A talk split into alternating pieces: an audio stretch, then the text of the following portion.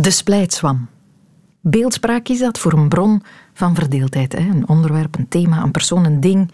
Iets wat voor discussie zorgt. Goed, maar waar in het bos kan ik een splijtswam vinden? Hè? Hoe ziet een echte splijtswam eruit? En wat splijt die zo grondig en massaal dat men ooit vele honderden jaren geleden dacht: we gaan het een splijtswam noemen. En vervolgens, een tijdje later, dacht: we gaan dat in onze beeldspraak opnemen. Dat gaat ons helpen de zaken te begrijpen. Ik heb dat opgezocht. En wat blijkt? Er bestaat geen splijtswam. Er is geen zwam die splijt. Het enige wat je kan vinden is dat er wel een soort bacteriën bestaan. Dat is de letterlijke vertaling van de Latijnse naam van die bacteriën is dan splijtswam, die zichzelf kunnen splitsen. Dus niet eens iets anders, die splitsen zichzelf. Goed, dacht ik, ze zullen een zwam gezocht hebben die in staat is om dingen te splitsen, om als beeldspraak te gebruiken en niet gevonden hebben. En dan dachten ze, kom, we pakken de splijtswam. Maar dat is ook niet waar. Want er bestaan wel zwammen die splitsen. De toverchampignon, die kan dat, die kan door stenen heen. De huiszwam, die kan mensen letterlijk splitsen, verdelen. Soms kopen mensen een huis en daar blijkt dan uh, naderhand een huiszwam in te zitten. En dan krijg je van die rechtszaken met de vorige eigenaars over of die dat nu wisten dat die huiszwam daar in de kelder zat te stinken.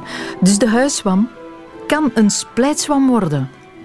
Of mocht onze taal beter kloppen, kan de huiszwam een toverchampignon worden. Of we noemen dat gewoon een huiszwam, want dat is een echte splijtswam. Godverdamme. Over splijtswammen dus. Of toverchampignons. Welkom in de wereld van Sophie.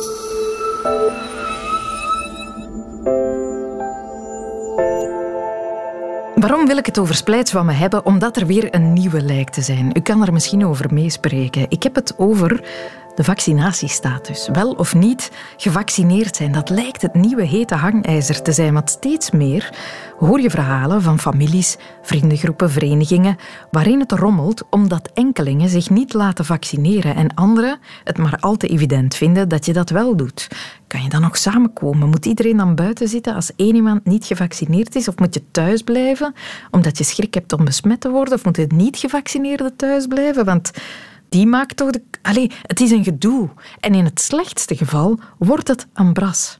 Gerrit en zijn vrouw worstelen daar ook mee. In hun wandelclub zijn enkele die zich niet willen laten vaccineren. De verdeeldheid daarover lijkt hun jaarlijkse reis ondertussen in het gedrang te brengen. Lotte de KLW zocht hen op.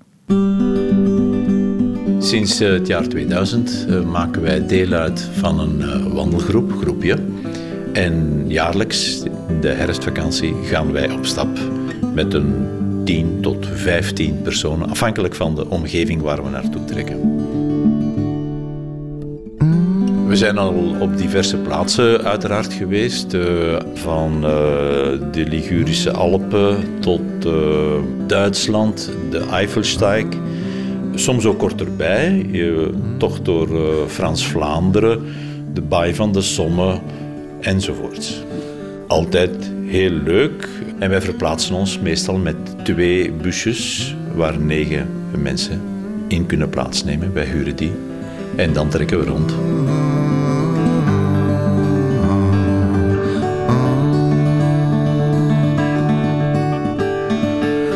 Vorig jaar, uh, in extremis, is het ons toch nog gelukt van in een natuurvriendenhuis in de Ardennen een uh, wandelvakantie te organiseren, volledig conform de coronavoorschriften en waar iedereen zich heel strikt aan gehouden heeft. Uh, bijvoorbeeld maar twee man in de keuken dagelijks, uh, niet meer dan twee personen per slaapzaal. Ook in heel het bewegingsmanoeuvre aan de tafels hebben wij dat heel, heel strikt opgevolgd. En dat is een fijne vakantie geworden. Dit jaar gaan we naar Duitsland, regio Saarbrücken. We konden op voorhand inschrijven, uiteraard. Maar bij de bekendmaking mailde onze reisleider door dat we in het beste geval met 17 of 18 deelnemers zouden zijn, een beetje afhankelijk van. maar dat het wel een een beetje gehypothekeerd, een beetje, toch serieus gehypothekeerd wordt door het feit dat er één, zeker, maar de mogelijkheid is ook dat er twee antivaxers zouden meegaan. Wat natuurlijk een uh, smet werpt op heel het uh, gebeuren. Ik dacht meteen, uh, dit wordt heel moeilijk. Ik was niet de enige, want wij hebben dat een aantal dagen laten sudderen. En meteen kreeg ik van een aantal mensen al de reactie dat zij laten weten hadden dat ze niet meegingen. Dus mensen die gevaccineerd waren, die meteen de kaart trokken, uh, als het zo zit, dan gaan we niet mee.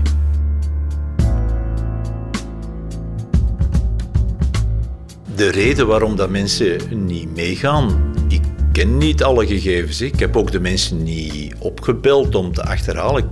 Uh, niemand heeft niemand onder druk gezet. Hè? Dus, maar ik weet wel dat er iemand is die niet meegaat omdat haar uh, man ziek is. Uh, we zitten ook met een leeftijdsgroep tussen de 65 en de 80. Dus mensen die toch ook wel geen risico's willen nemen. elementen die allemaal meespelen. Dan zijn we daar ook blijven op doordenken.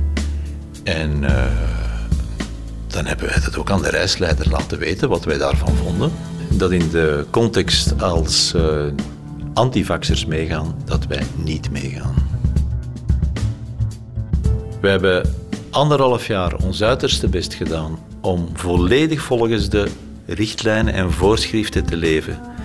En uh, wij willen dat nu niet op de helling zetten door risico's te nemen. Zo simpel is het ja, dit gegeven zorgt inderdaad voor uh, een splijtswam hè, en, en verdeeldheid binnen de groep.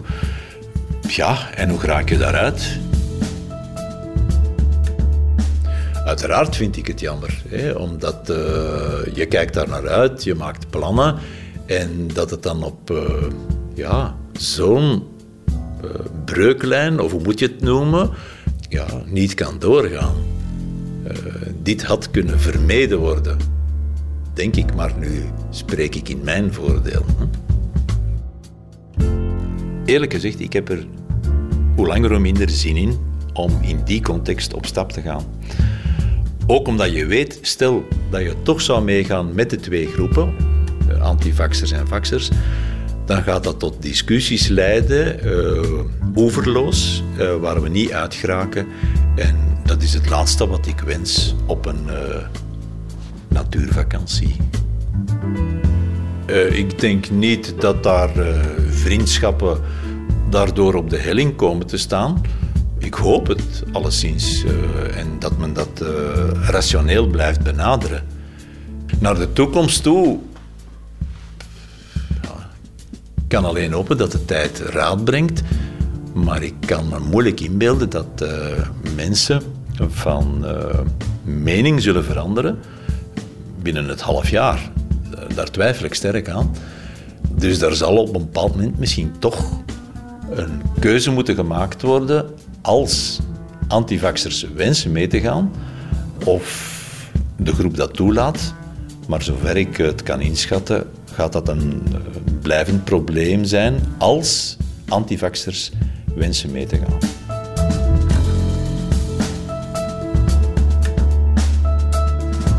Vaccin verdeelt de wandelclub van Gerrit. Ik had het erover met de filosoof Patrick Loobuik, filosoof aan de Universiteit Antwerpen en de UGent. En hij is niet verbaasd dat dit soort onderwerpen gaan polariseren. Mensen hebben vaak uh, anderhalf jaar heel hard hun best gedaan om uh, allerlei regeltjes na te leven. De samenleving is grotendeels op slot ge geweest. We hebben ons uh, sociaal leven on hold moeten zetten. En nu plots is daar eigenlijk een stukje oplossing voor Hans die problematiek, namelijk die vaccinaties. En dan stel je vast dat mensen een kleine groep in Vlaanderen, maar toch een, ja, toch een substantiële groep. Iedereen kent wel iemand waarschijnlijk die niet wil gevaccineerd worden. Ja, dat die ervoor kiezen om niet aan die oplossing uh, deel te nemen. En dat, wordt, ja, dat voelen mensen aan als een, een gebrek aan, uh, aan, solidariteit met Hans dat project hè, van, van um, uit die coronacrisis geraken. Maar het is ook voor bepaalde mensen echt, uh, voelt dat aan als een beetje een bedreiging voor de eigen gezondheid. Hè. Um, want iemand die niet gevaccineerd is, ja goed, die kan daarvoor kiezen en die kan zeggen, kijk, ik wil het risico lopen om zelf corona te krijgen. Maar die persoon moet natuurlijk goed beseffen dat hij ook een vector is. Hè, en, en meer besmettelijk is, of potentieel meer besmettelijk is dan iemand die niet gevaccineerd is.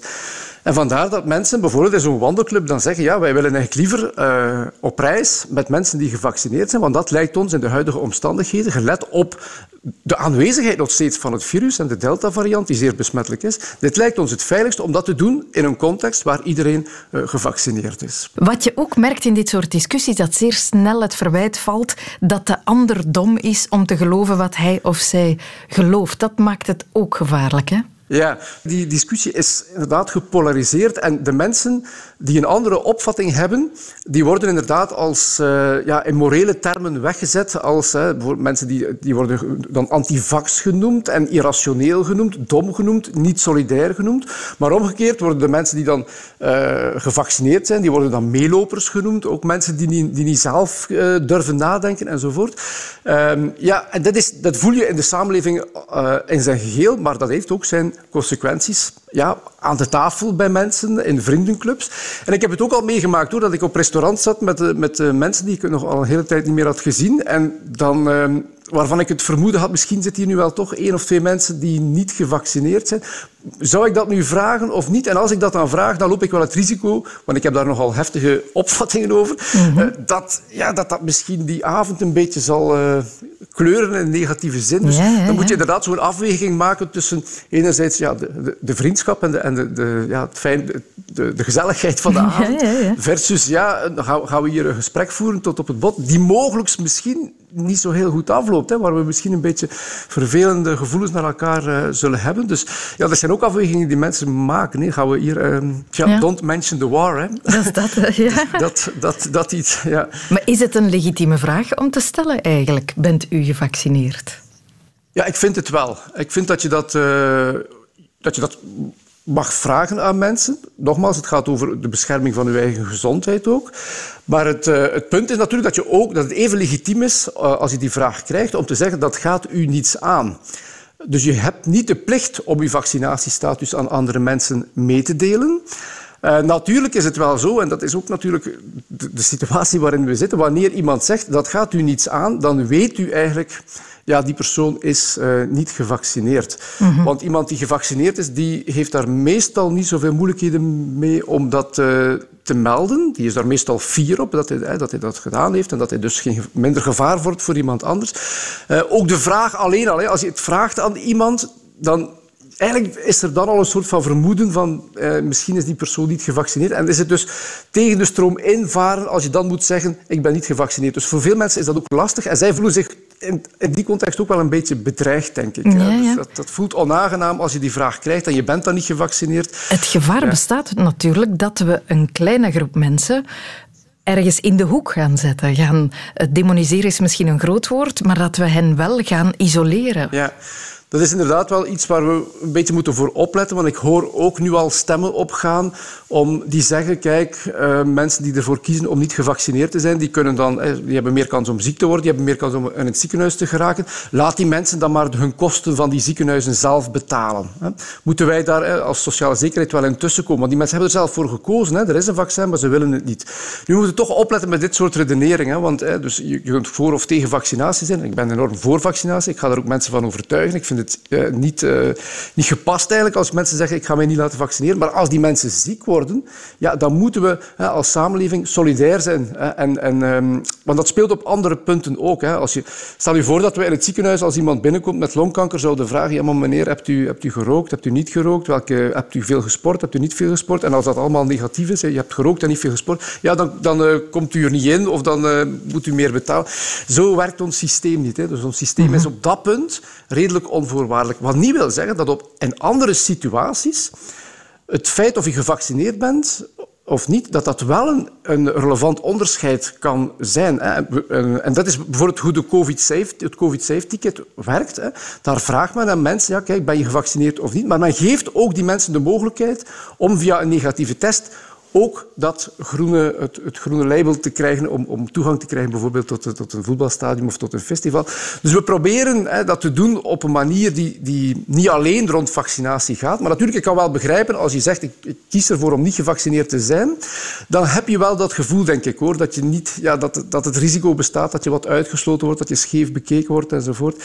Net omdat ja, heel veel mensen vinden, en terecht, hè, dus, ja, dat, dat dat uh, vaccinatie nodig is. En ik bots daar ook een beetje op een moeilijkheid, want ik zelf vind bijvoorbeeld dat die vaccinatiecampagne heel gemakkelijk en, terecht ook geduid kan worden als een oefening in solidariteit. Veel mensen, zeker jonge mensen, die laten zich vaccineren niet alleen om zichzelf te beschermen, of zelfs niet op de, in de eerste plaats, maar om ervoor te zorgen dat de samenleving veilig open kan, dat het virus minder circuleert, dat je andere mensen beschermt. Dus je doet het voor elkaar. Mm Um, en als je dan zegt, ja, dus het is solidariteit, dan zeg je eigenlijk, ja, mensen die niet vaccineren, niet laten, zich niet laten vaccineren, die zijn eigenlijk niet solidair op dat punt. En daarmee zeg ik niet dat die mensen op alle punten slechte mensen zijn natuurlijk, maar op dat punt, op dat specifieke mhm. punt, dragen ze niet bij aan die uh, collectieve oefening die we maken. En mensen vinden natuurlijk, ja, ervaren dat ook als polariserend of als, ja, als heel erg ja, stigmatiserend bijna. Als je zegt, kijk, die, persoon, die mensen zijn niet, niet solidair, die, die, voelen zich daar enorm in aangesproken in, hun, in wie ze zijn. Want die hebben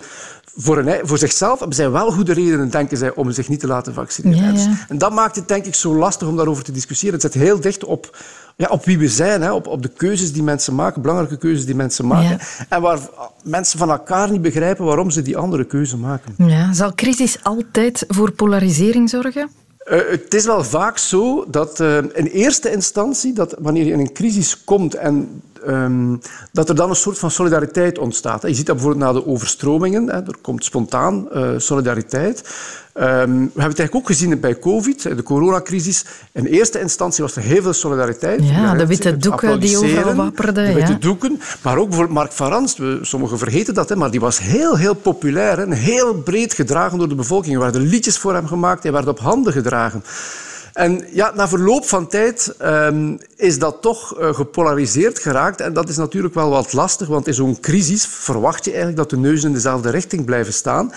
En dit is niet, uh, niet het geval. En dat, ja, dat leert ons ook een les, bijvoorbeeld voor die andere crisis waarin we zitten, uh, de klimaatcrisis. Mm -hmm. uh, we moeten ook opletten, want ik denk dat we ook daar op een kantelpunt staan, dat ook die discussie gepolariseerd geraakt. Hè. Het was al een beetje zo. Hè. Je was voor of tegen Anuna de Wever, bijvoorbeeld. Ja. Ja, ja. Um, en, dat werd, en dat werd in heel heftige termen bediscussieerd. Terwijl ja, we staan hier voor een mondiale crisis waar we met z'n allen zullen moeten uitgeraken en waar, ja, waar we liefst ook zoveel mogelijk met de neus in dezelfde richting zouden moeten staan. En het, ja, het zal een oefening zijn, ook hè, vanuit experts en vanuit, vanuit mensen die beleid voeren, om dat thema ja, liefst op, op een zo redelijk mogelijke manier te blijven behandelen en, te, ervoor te zorgen dat het niet te veel gaat polariseren. Maar het is al een stuk gepolariseerd. Hè, want mensen die bijvoorbeeld vinden dat, dat die klimaatbetogingen van de jongeren, eh, die dat veroordelen, die doen dat vaak met argumenten van ja, mag ik nog wel mijzelf zijn? Mag ik nog wel vlees eten? Mag ik nog wel mijn kachel aansteken? Mag ik nog wel op reis gaan? Mag ik er nog wel zijn? Dus mensen voelen zich bedreigd in hun identiteit en wie ze zijn. En ja, dat, dat, dat maakt het discussiëren en het debat rond die thema's zeker niet gemakkelijker. Filosoof Patrick Loobuik. Hij had nog twee tips voor wie met dit soort discussies te maken krijgt. Eén, probeer bij de feiten te blijven als je argumenteert, dus de echte feiten die je kan staven. En twee, blijf weg van de grote veroordelingen als uh, racist of moslimknuffelaar of antivaxer. Dat soort uitdrukkingen, dat heeft nog geen enkele ruzie deugd gedaan. Ik ben op zoek gegaan naar nog andere tips om ruzie met de anderen wanneer een nieuwe splijtswam op tafel komt te kunnen vermijden. Bij Els Hene. Zij is psychotherapeute en docenten klinische psychologie aan de UGent. En zij vond dat eigenlijk niet per se nodig, dat vermijden. Ruzie mag er zijn. Verdeeldheid, want daarover gaat het dan toch ook, gespleten aan verdeeldheid en twijfel, op zich is dat oké. Mhm. Wij voelen dat innerlijk ook vaak, ook met alle informatie en meningen en van alles wat op ons afkomt. We krijgen zoveel prikkels binnen. En het is helemaal niet raar om dan veel onrust of twijfel te ervaren. Dat is, dat is oké, dat mag ook echt. We agree to disagree en het is ook goed om te voelen dat veel tegenstrijdigheid nu ook eigenlijk zeer menselijk is. Ik maak mij soms meer zorgen over mensen die daar nooit over twijfelen dan over mensen die dat wel voelen. Mhm. Maar, en dat is zeker een realiteit die nu, uh, ja, waar we te maken mee krijgen, we hebben ongelooflijk veel meegemaakt wat we nog nooit eerder hebben meegemaakt. Dus dat vraagt om nieuwe afspraken, zoeken. Uh, wat willen we daarmee? En dan kom je inderdaad, wat je daar straks zei, op thema's die dan granaten kunnen zijn. En soms ook wel, uh, ja, soms kan je dan rondom jou kijken en denken van, amai, ik dacht dat ik die persoon kende. En nu hebben we ineens zo'n groot meningsverschil over een thema wat we nog nooit eerder hebben moeten bespreken. Mhm.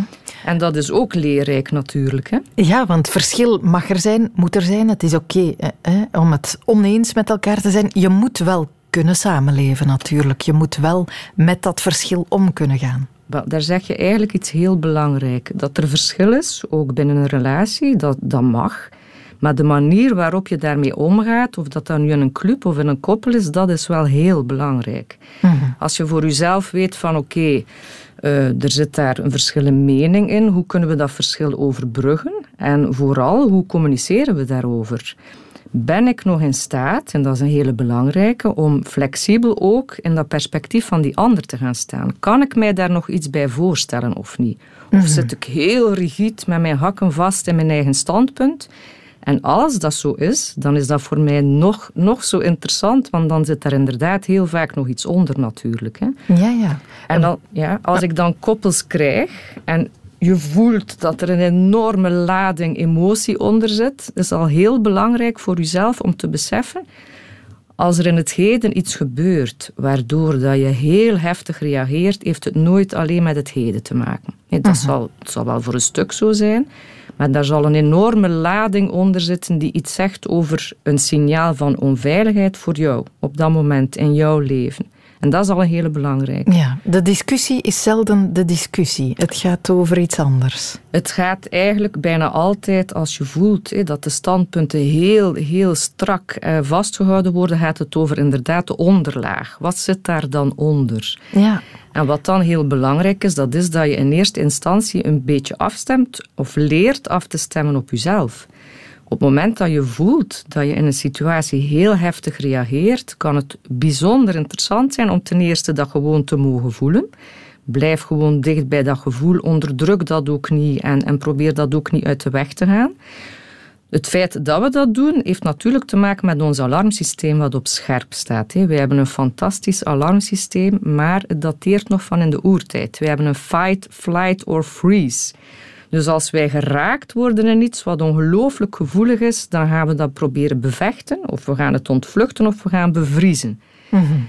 Als je dat leert onderzoeken, op het moment dat je heel veel onrust voelt, dan probeer ik ook echt met beide partners op dat moment te leren dat ze zichzelf rustig maken. Want dat is eigenlijk niet iets wat jouw partner moet doen. Dat is veel handiger als je dat zelf kan.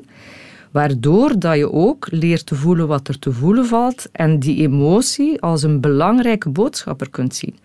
Van wat staat hier nu voor mij op het spel? Van, van wat heb ik nodig? Waarom is dat voor mij zo belangrijk? Dat ik hier voel dat ik het vasthoud. Want emoties zijn belangrijke boodschappers, maar veel mensen worden boos als ze, als ze veel voelen. Terwijl ik denk dat we daar nog wel wat werk te verrichten hebben. Ik denk dat we nog heel veel gaan voelen in de komende tijd, zowel in de positieve als in, in de negatieve zin. En dat is goed, dat mag.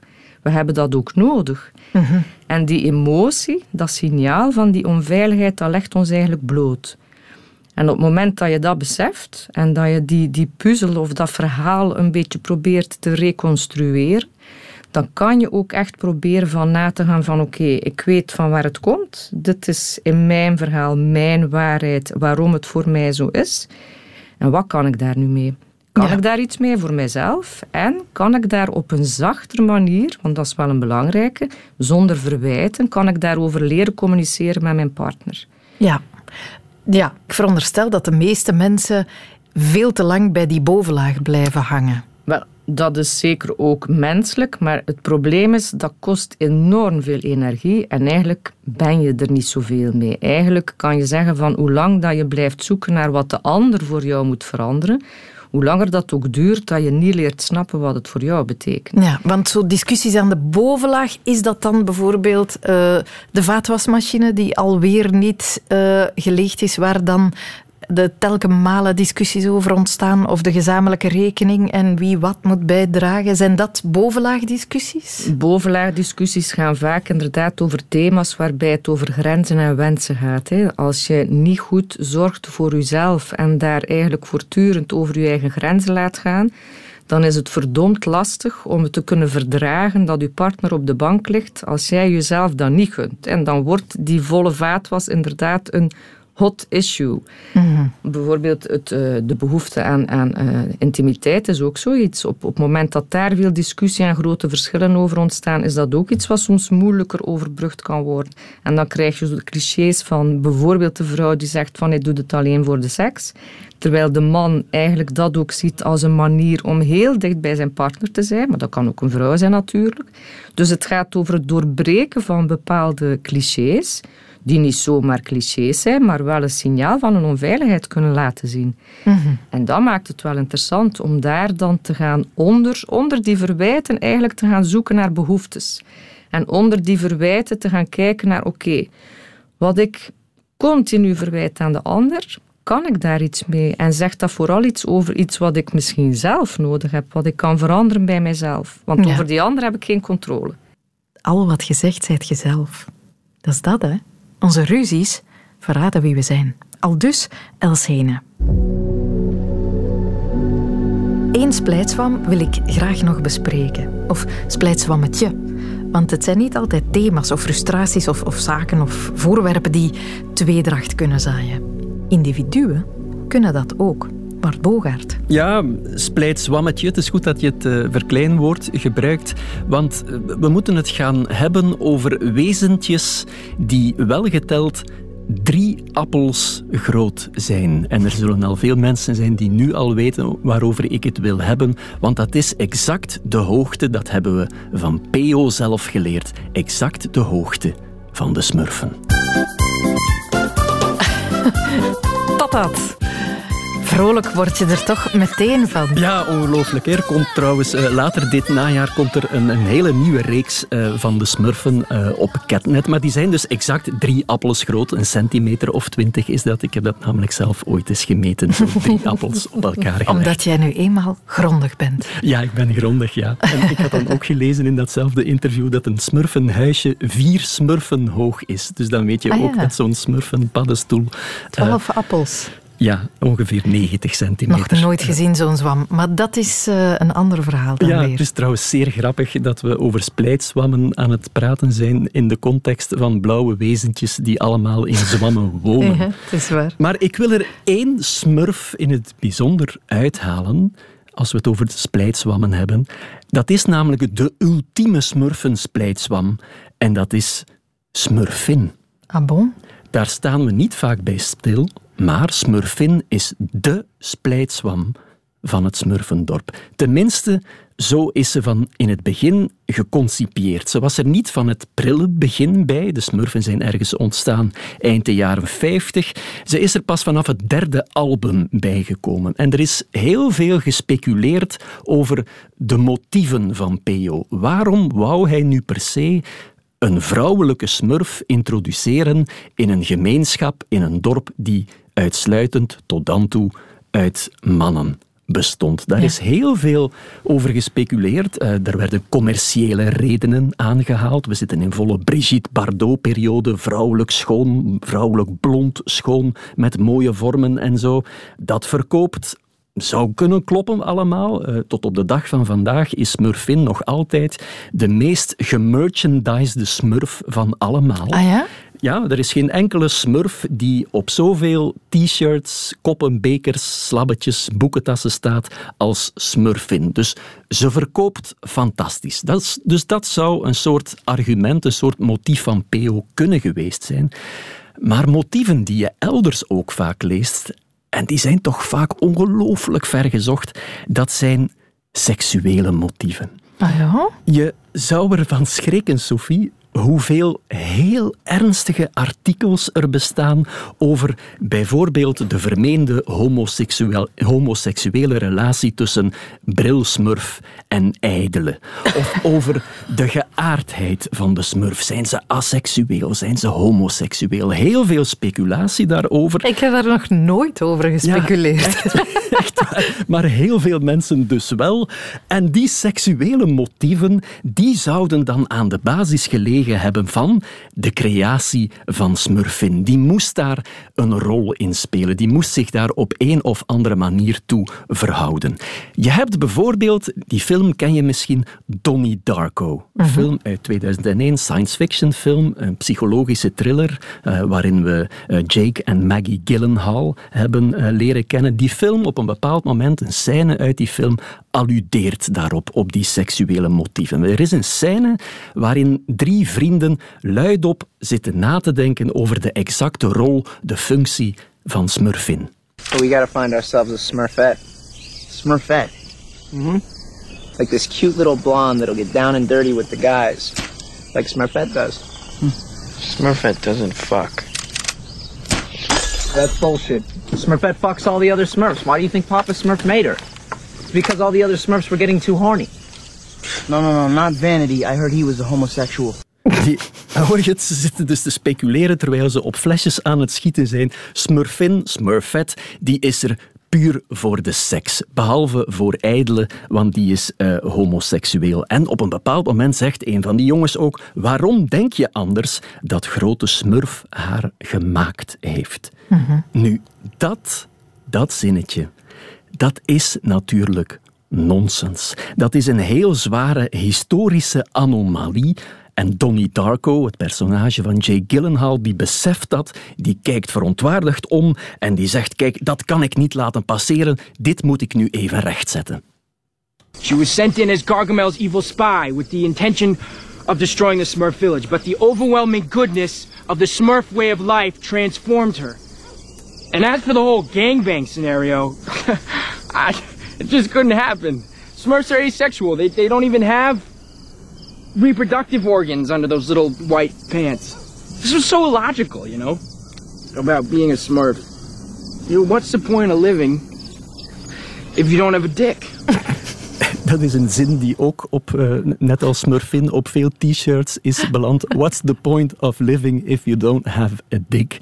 Maar goed, daar moeten we misschien niet dieper op ingaan. Maar au fond heeft Donnie Darko hier wel gelijk. Het is inderdaad niet grote Smurf die Smurfin heeft gecreëerd. Het is Garg Gargamel die uh, Smurfin als een soort evil spy, als een soort spionne wilde creëren. Nu, um, nu zijn we bezig over de fictieve biografie van Smurfin, hè, de zogenaamde backstory. Want voor alle duidelijkheid, Smurfen bestaan niet echt. Inderdaad. Oké, goed. Inderdaad. Uh, maar die backstory, het verhaal over hoe Smurfin is ontstaan, ja, dat zegt natuurlijk wel heel veel over de motieven van, van Peo, waarom hij die Smurfin heeft geïntroduceerd. Kijk, Inderdaad, Smurfin is een creatie dus van Gargamel. De grote vijand van de smurfen. Gargamel die liep op een dag weer eens ongelooflijk gefrustreerd rond en hij bedacht een manier, een, uh, ja, een slinkse manier, om die smurfen nog maar eens te grazen te nemen. Ik moet hun zwakke plek ontdekken. Eens zien. Kleur blauw. Drie appels hoog. Groot hart. Groot hart. Dat is het. Ik ga ze in hun harten treffen. En ik bezorg ze een smurfin.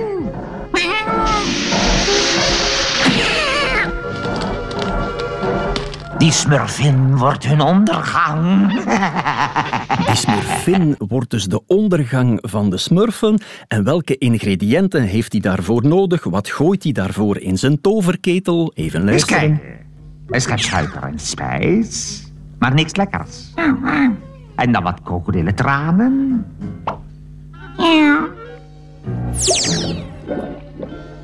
Een half bakje leugens.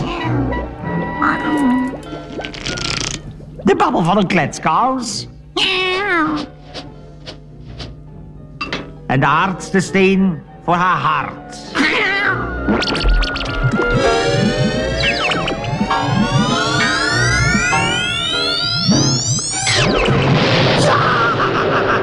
Het werkt! Je hoort het, hè? dus een, een, krokodillentranen, uh, leugens, kletskous. Dus eigenlijk alles wat slecht is en wat verdeeldheid en tweespalt kan zaaien in het zo harmonieuze leven van die smurfen, dat mengt Gargamel in een brokje blauwe klei dat hij toevallig nog liggen heeft. En wat krijg je dan? Een vrouw. Maar enfin...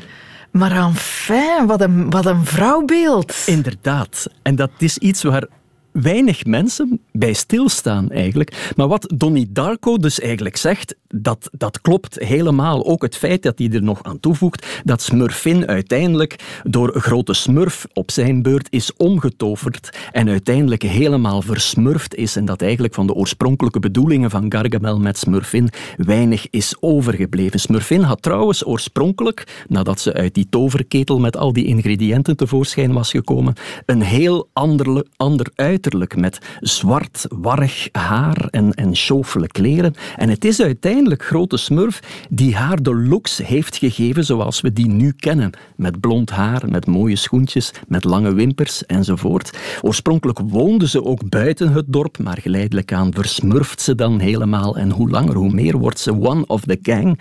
Maar inderdaad, ik hoorde je, je verontwaardigde reactie daarnet. Dat is een reactie die met name vanuit feministische hoek heel vaak. Ah, uh, dan zit je goed bij mij. Uh, heel vaak geklonken heeft. Hè. En trouwens, dat heeft een naam gekregen. Dat principe, dat gegeven van de vrouw als splijtswam in een mannengemeenschap, in fictie, dat heeft in gespecialiseerde vakliteratuur de naam The Smurfette Principle. Het Smurfin-principe meegekregen. Dat idee, die, die constructie, die verhalende constructie van een groep vrienden die uitsluitend uit mannen bestaat, waar dan één eenzame vrouw tussen loopt, met de impliciete boodschap: jongens zijn de norm, meisjes zijn de afwijking, jongens staan centraal, meisjes staan in de periferie, jongens zijn individuen met wel omlijnde karaktertrekken, zoals het bij elk van de smurfen afzonderlijk ook is, terwijl meisjes ja, dan stereotypen zijn. Het enige kenmerk dat naar boven komt bij smurfin is ze is een vrouw en daar houdt het op. Ja, en ze is mooi. En ze is mooi. Dus meisjes bestaan niet omwille van zichzelf in dat soort verhalen, maar uitsluitend in relatie tot de jongens. Dat is de kritiek die de smurfen nog altijd heel vaak krijgen. En niet alleen de smurfen, want er zijn nog andere voorbeelden in fictie van dat zogenaamde Smurfette Principle. Miss Piggy in The Muppet Show, bijvoorbeeld. Mm Princess Leia in Star Wars. Zelfs Bianca Castafiore uit Kuifje. Die komen allemaal voor uh, in dat lijstje. Kijk, dat is een, een andere manier om naar de dingen te kijken. En dat geeft stof tot nadenken als je dus later dit najaar op Catnet nog eens naar die nieuwe reeks van de Smurfen kijkt. Het is natuurlijk een nieuwe reeks, dus in het beste geval is daar misschien wat aan gewerkt. Laten we hopen. Er zijn ondertussen ook al wel meer uh, vrouwelijke personages in uh, de Smurfen uh, geïntroduceerd. Maar dat zijn kleinere rolletjes. Er is uh, Sasset, een andere vrouwelijke Smurf. Dat is juist. Um, er is Oma Smurf uh, geweest. En er is ook een film gemaakt in 2017 waar een, een soort parallel Smurfendorp bestaat dat alleen door vrouwelijke Smurfen is bevolkt. Dus er is evolutie. En zo zijn we terug bij de toverchampignon. Dankjewel, Vaart Bogaert.